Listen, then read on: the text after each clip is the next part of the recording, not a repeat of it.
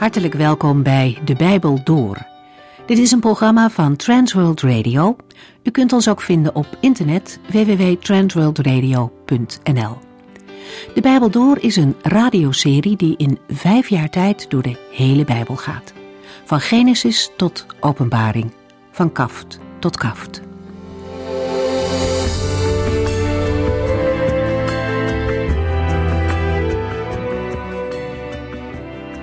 Ook vandaag bent u weer hartelijk welkom bij deze aflevering van De Bijbel Door, gemaakt door Transworld Radio. Voor meer informatie kijkt u dan op onze website transworldradio.nl.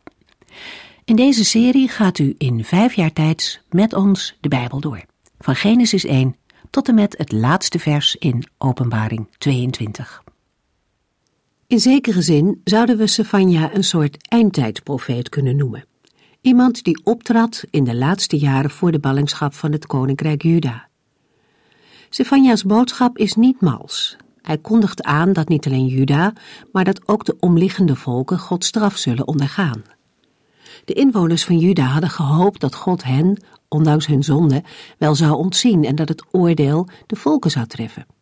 Maar in Sefania en ook elders in de Bijbel zien we dat juist de mensen die veel van God weten ook een grotere verantwoordelijkheid hebben om daar ernst mee te maken. Het oordeel begint altijd bij het huis van God. Maar als Juda van harte berouw toont, zal de Heer het oordeel afwenden en het volk zegenen. De lessen van Sefania zijn zeker ook van toepassing op ons christenen die in de laatste dagen leven. We zien in dit boek dat het ertoe doet om trouw te zijn aan de Heere en aan zijn woord, ongeacht in welke tijd we leven. Sefania's woorden hadden gevolgen. Koning Josia luisterde en onder zijn regering kwam er een opleving in geestelijk opzicht. Maar zelfs wanneer mensen om ons heen verder van de Heere afdwalen, doet het er voor hem toe wanneer we trouw blijven. Wanneer we vandaag de dag horen over de onrust die er voortdurend weer is in Israël, over de haat die vele volken hebben tegenover dit volk, dan is dat ook bemoedigend om Sefania te lezen. In hoofdstuk 2 zullen we lezen dat de Heere het wel degelijk opmerkt wanneer volken tekeer gaan tegen zijn eigen volk, het volk van de Heere van de hemelse legers. Alleen al die benaming van de Heere laat zien dat dit volk eigendom is van de Almachtige, met wie niet te spotten valt. En het is dus ook niet verstandig om zich tegen dit volk te keren. Juist vanuit dit volk Israël zullen alle volken op aarde gezegend worden. Belooft de Heere allen Abraham. We gaan verder lezen vanaf Savanja 1, vers 4.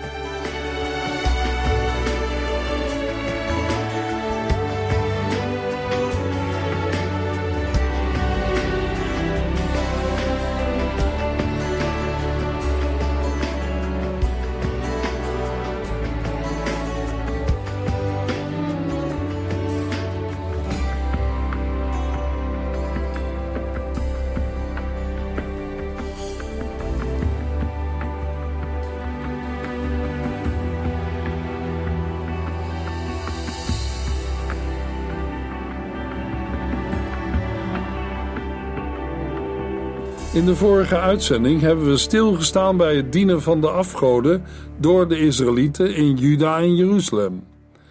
De Heere kan het hinken op twee gedachten niet verdragen. Maar het is al een probleem vanaf het ontstaan van het volk Israël. Bij het afscheid van Jozua in Jozua 24 vers 14 tot en met 18 moet Jozua tegen het volk zeggen: Heb daarom diep ontzag voor de Heere en dien hem oprecht en trouw. Doe de afgodsbeelden die uw voorouders aan de Eufraat en in Egypte vereerden, voor altijd weg. Aanbid alleen de Heere. Maar als u de Heere niet wil gehoorzamen, besluit dan vandaag nog wie u wel wilt gehoorzamen. Zullen dat de goden van uw voorouders aan de overzijde van de Eufraat zijn, of de goden van de Amorieten in dit land? Maar ik en mijn gezin, wij zullen de Heere dienen. Het hele volk antwoordde: Wij zullen de Heere nooit verlaten om andere goden te gaan vereren, want de Heer is onze God. Hij heeft onze voorouders uit de slavernij in Egypte bevrijd. Hij is de God die machtige wonderen heeft gedaan voor de ogen van Israël toen wij door de woestijn trokken. Hij heeft ons ook beschermd tegen onze vijanden toen wij door hun land reisden. De Heere verdreef de Amorieten en de andere volken uit dit land. Ja, wij kiezen voor de Heere, want alleen Hij is onze God. Het zijn prachtige antwoorden die wij als reactie van het volk op de woorden van Jozua lezen. Maar ook toen al moest Jozua hen zeggen wat we lezen in Jozua 24 vers 19 tot en met 27. U kunt de Heere niet dienen, want Hij is heilig en wil u geheel en al. Hij zal uw opstandigheid en zonde niet vergeven. Als u Hem de rug toekeert en andere goden gaat vereren, zal hij zich tegen u keren en u vernietigen, ook al heeft hij al die tijd nog zo goed voor u gezorgd. Maar het volk verklaarde opnieuw: Wij kiezen voor de Heere. U hebt het uzelf horen zeggen, zei Jozua. U hebt ervoor gekozen de Heere te dienen. Ja, antwoordde zij, wij zijn er getuigen van. Goed, zei hij, dan moet u alle afgodsbeelden die u bezit vernietigen en voortaan de Heere, de God van Israël, gehoorzamen. Het volk herhaalde opnieuw: Ja, wij zullen alleen de Heere dienen en gehoorzamen. Daarom sloot Jozua die dag bij Sichem een overeenkomst met hen, waarbij ze zich verbonden tot het houden van de wetten en rechten die Jozua vaststelde. Jozua schreef het antwoord van het volk in het wetboek van God nam een grote steen als gedenkteken en plaatste die onder de eik die naast de tabernakel stond. Dit was een heilige plaats voor de Heere. Toen zei Jozua tegen het hele volk: Deze steen heeft alles gehoord wat de Heere zei. Daarom zal hij tegen u getuigen, als u uw woord niet houdt. Helaas heeft het volk zich niet aan de belofte die zij de Heere hadden gedaan, gehouden. Zij zijn vaak gewaarschuwd. Soms ging het ook een tijdje goed, maar steeds dwaalden zij van de Heere af. En nu moet de Heere hen zeggen, door de mond van de profeet Sefania: Ik zal Juda en Jeruzalem onder mijn vuist verbrijzelen en de Baal-vereerders tot de laatste man uitroeien ik zal alle afgoden dienaars en hun priesters om het leven brengen, zodat zelfs de herinnering aan hen zal vergaan. Mogelijk dat iemand vraagt: en wat moet ik met al deze gebeurtenissen? Misschien dat u zich nog herinnert wat de apostel Paulus in 1 Corinthians 10, vers 6 tot en met 14 schreef, over de les voor ons uit de geschiedenis van Israël. Paulus schreef die gebeurtenissen zijn een les voor ons. Wij moeten niet naar slechte dingen verlangen zoals zij. Loop ook niet achter andere goden aan, zoals sommigen van hen deden. In de boeken staat: zij gingen zitten om te eten en te drinken, en ze stonden op om losbandig te dansen. Pas daarvoor op. Laten wij ook geen ontucht plegen zoals sommigen van hen, want daardoor stierven er op één dag 23.000 van hen. Wij moeten het geduld van de Heere niet op de proef stellen, zoals sommigen van hen deden, want daardoor stierven zij aan slangenbeten. En mopper niet tegen God, zoals sommigen van hen, want daardoor trof hun de dood. Dat is allemaal met hen gebeurd om een voorbeeld te stellen. En het is opgeschreven als waarschuwing voor ons, die in het einde van de tijd leven. Als u denkt dat u nooit zo ver zult gaan, moet u oppassen om niet te zondigen. De beproevingen die u hebt ondergaan zijn niet ongewoon. God is trouw. Hij zal ervoor zorgen dat de beproevingen u niet te veel worden. Hij zal ook een uitweg uit de beproevingen geven, zodat u er tegen opgewassen bent. Houd u daarom, lieve vrienden, ver van de verering van afgoden. Stefania 1 vers 5 ook hen die op hun platte daken klimmen en zich daar buigen voor de zon, de maan en de sterren. En ook hen zal ik vernietigen die zogenaamd de Heere volgen, maar tegelijkertijd Milkom vereren. Er zijn Israëlieten die op het dak van hun huis zon, maan en sterren aanbidden. Een diener van afgoden die zij van de volken uit het oosten hebben overgenomen. Anderen zweren bij de god Milkom. Met die naam kan een koning zijn bedoeld, maar ook die gewoonte hebben de Israëlieten dan van de omringende heidense volken overgenomen. Veel heidense volken zagen hun koningen als zonen van de goden en vereerden hen dan ook als zodanig. In de Hebreeuwse tekst lezen we voor Milkom het woord Malkam, wat letterlijk hun koning betekent. Semitische goden werden vaak met de titel koning aangeduid. Zo noemden deze vereerders ook hun Baal hun koning. Een aantal Bijbeluitleggers schrijven bij de medeklinkers andere klinkers en lezen dan in plaats van Malkam de naam Milkom, de god van de Ammonieten. Malkan kunnen we ook lezen als Moloch, en dan gaat het over de gruwelijke afgod die tevreden gesteld moet worden met kinderoffers. In het tweede gedeelte van vers 5 lezen we de woorden: En ook hen zal ik vernietigen, die zogenaamd de Heere volgen, maar tegelijkertijd Milkom vereren.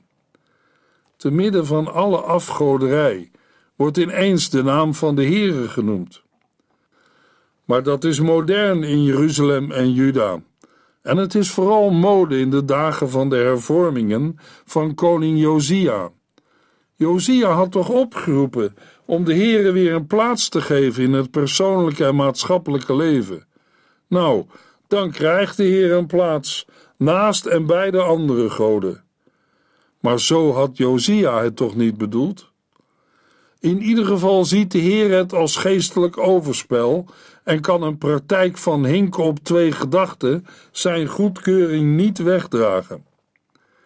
Bij het hinken op twee gedachten denken we aan de gebeurtenis met Elia op de berg Karmel. Nadat er een aantal jaren geen regen was gevallen en koning Agab overal naar de profeet Elia had gezocht, tot in het buitenland toe, komt het moment waarop de Heere zal laten zien dat hij God is. Op de Karmel richt de profeet Elia het woord tot het volk, de koning en alle profeten. Hij vraagt in 1 Koningen 18 vers 21: Hoe lang blijft u nog op twee gedachten hinken? Als de Heer uw God is, volg hem dan. Maar als Baal God is, moet u die volgen. En wat is dan de reactie van het volk? Die is typerend en kenmerkend. Want er staat aan het slot van 1 Koningen 18 vers 21: Maar het volk zweeg. En hoe was het dan in de tijd van Sefania? Zo aan de buitenkant lijkt hun geloofsleven heel wat. De mensen zweren bij de Here. Daarmee erkennen zij formeel dat God getuige is van wat zij zeggen en doen. En dat Hij machtig is om in hun leven in te grijpen. Maar vervolgens keren zij Hem de rug toe. Zij zoeken God niet en vragen niet naar Hem dat heeft zoiets als van: wij noemen wel de naam van God, maar gaan gewoon onze eigen gang. Het lijkt op de woorden die de Heer Jezus sprak in Matthäus 23 tegen de mensen en zijn leerlingen. De Bijbelgeleerden en de Fariseeën moeten de wet van Mozes handhaven. U moet precies doen wat zij zeggen, maar hun voorbeeld mag u beslist niet volgen. Ze doen zelf niet wat zij zeggen. Ze leggen de mensen enorme last op, maar steken zelf geen vinger uit om die te verlichten. Alles wat zij doen is om op te vallen. Ze binden hun gebedsriemen met wetteksten erin op hun linkerarm en hun voorhoofd. Om heilig te lijken, maken ze die extra breed. En de kwasten aan hun kleren, die aan Gods geboden herinneren, maken ze extra lang. Zij vinden het heerlijk om bij de maaltijden aan het hoofd van de tafel te zitten. Zij genieten ervan als ze in de synagoge de voornaamste plaatsen krijgen en voelen zich gevleid als ze op straat eerbiedig worden gegroet, als men hen met rabbi of meester aanspreekt.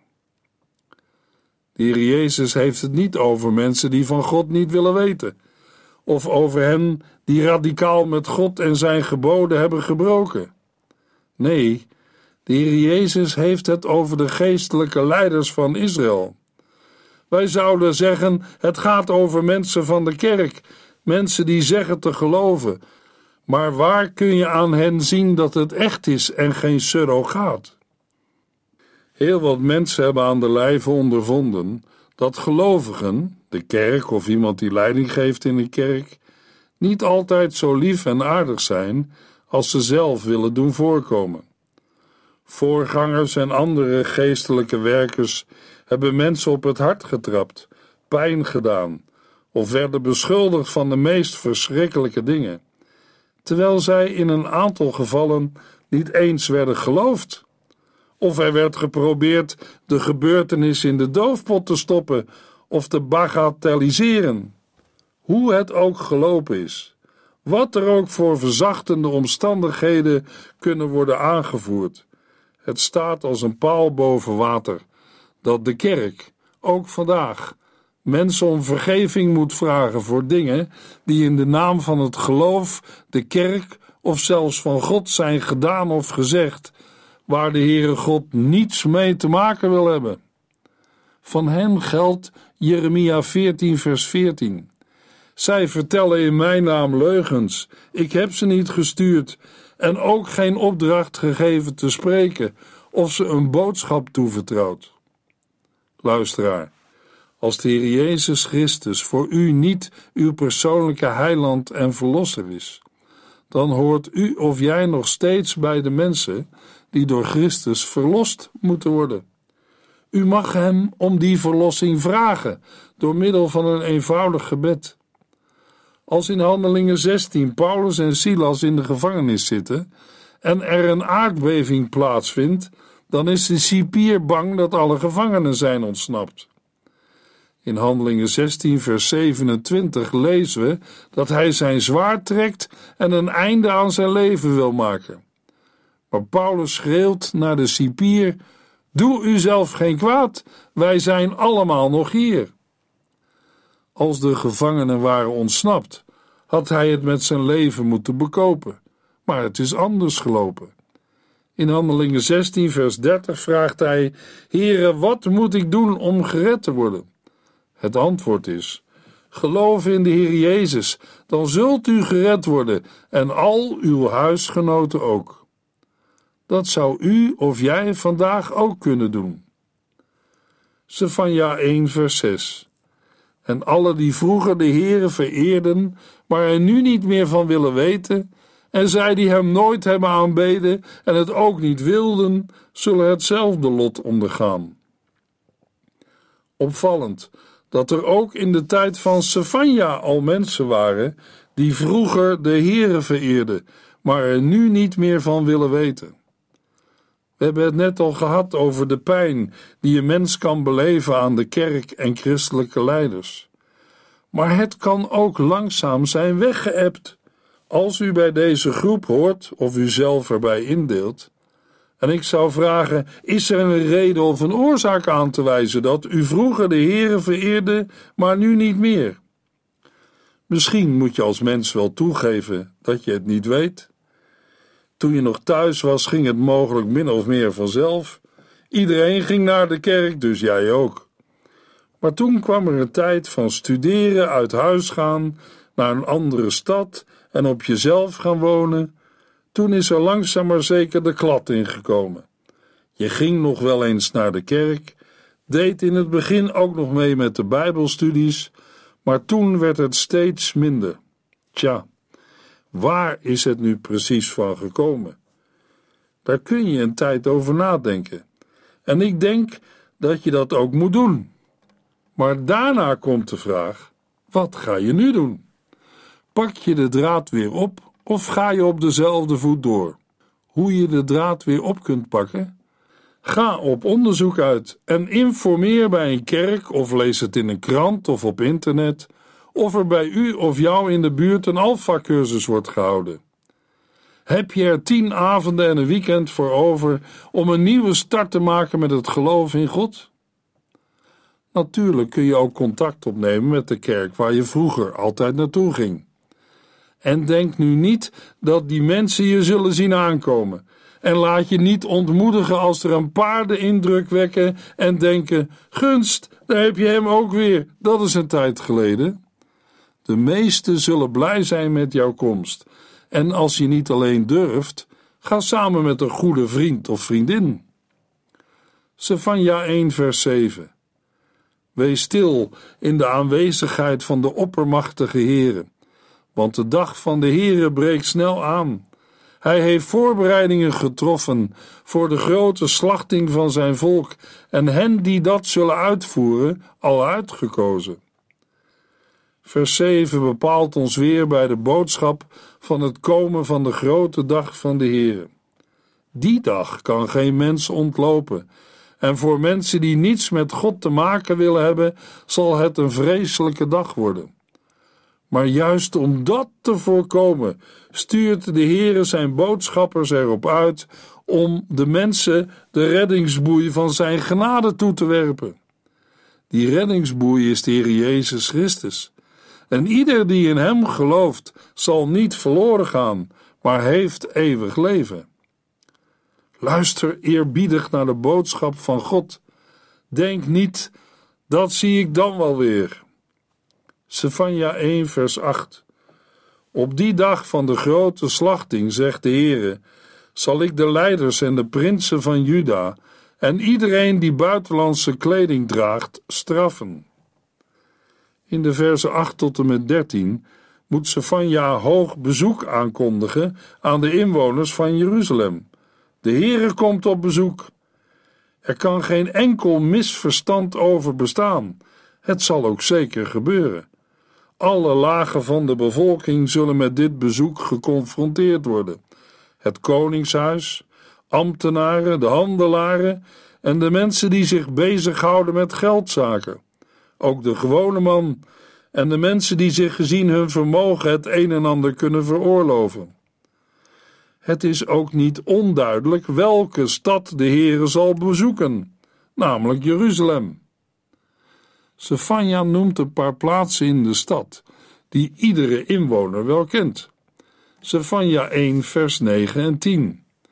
Ja, ik zal iedereen straffen die heidense gewoonten volgt, en alle die het paleis van de koning vullen met wat ze verkregen hebben door geweld en bedrog. In die tijd, zegt de Heere, zal een luid geschreeuw opklinken uit de vispoort in Jeruzalem. Er zal een gehuil opstijgen uit de nieuwe wijk en opstandige geluiden zullen klinken vanaf de heuvels. De plaatsen die Sefania noemt zijn voornamelijk plaatsen in het noorden van de stad, waar de stad het beste te benaderen is en te veroveren. De vispoort moeten we er ook zoeken. Het was de plaats waar vissers hun vangst de stad binnenbrachten en aan de man probeerden te brengen.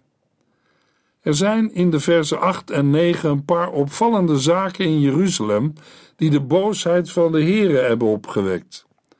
Om te beginnen zal de Heere iedereen straffen die zich kleedt met vreemde of buitenlandse kleding.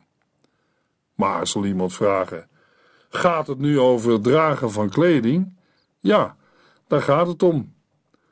Of is dat een gebied waar de Heer niets over te zeggen heeft? Adeldom verplicht is een uitdrukking die onder andere duidelijk wil maken dat er bij bijzondere gelegenheden ook passende kleding hoort. Kleding zegt iets over de persoon die het draagt. Met bepaalde kleding kan iemand laten zien waar hij of zij graag bij wil horen.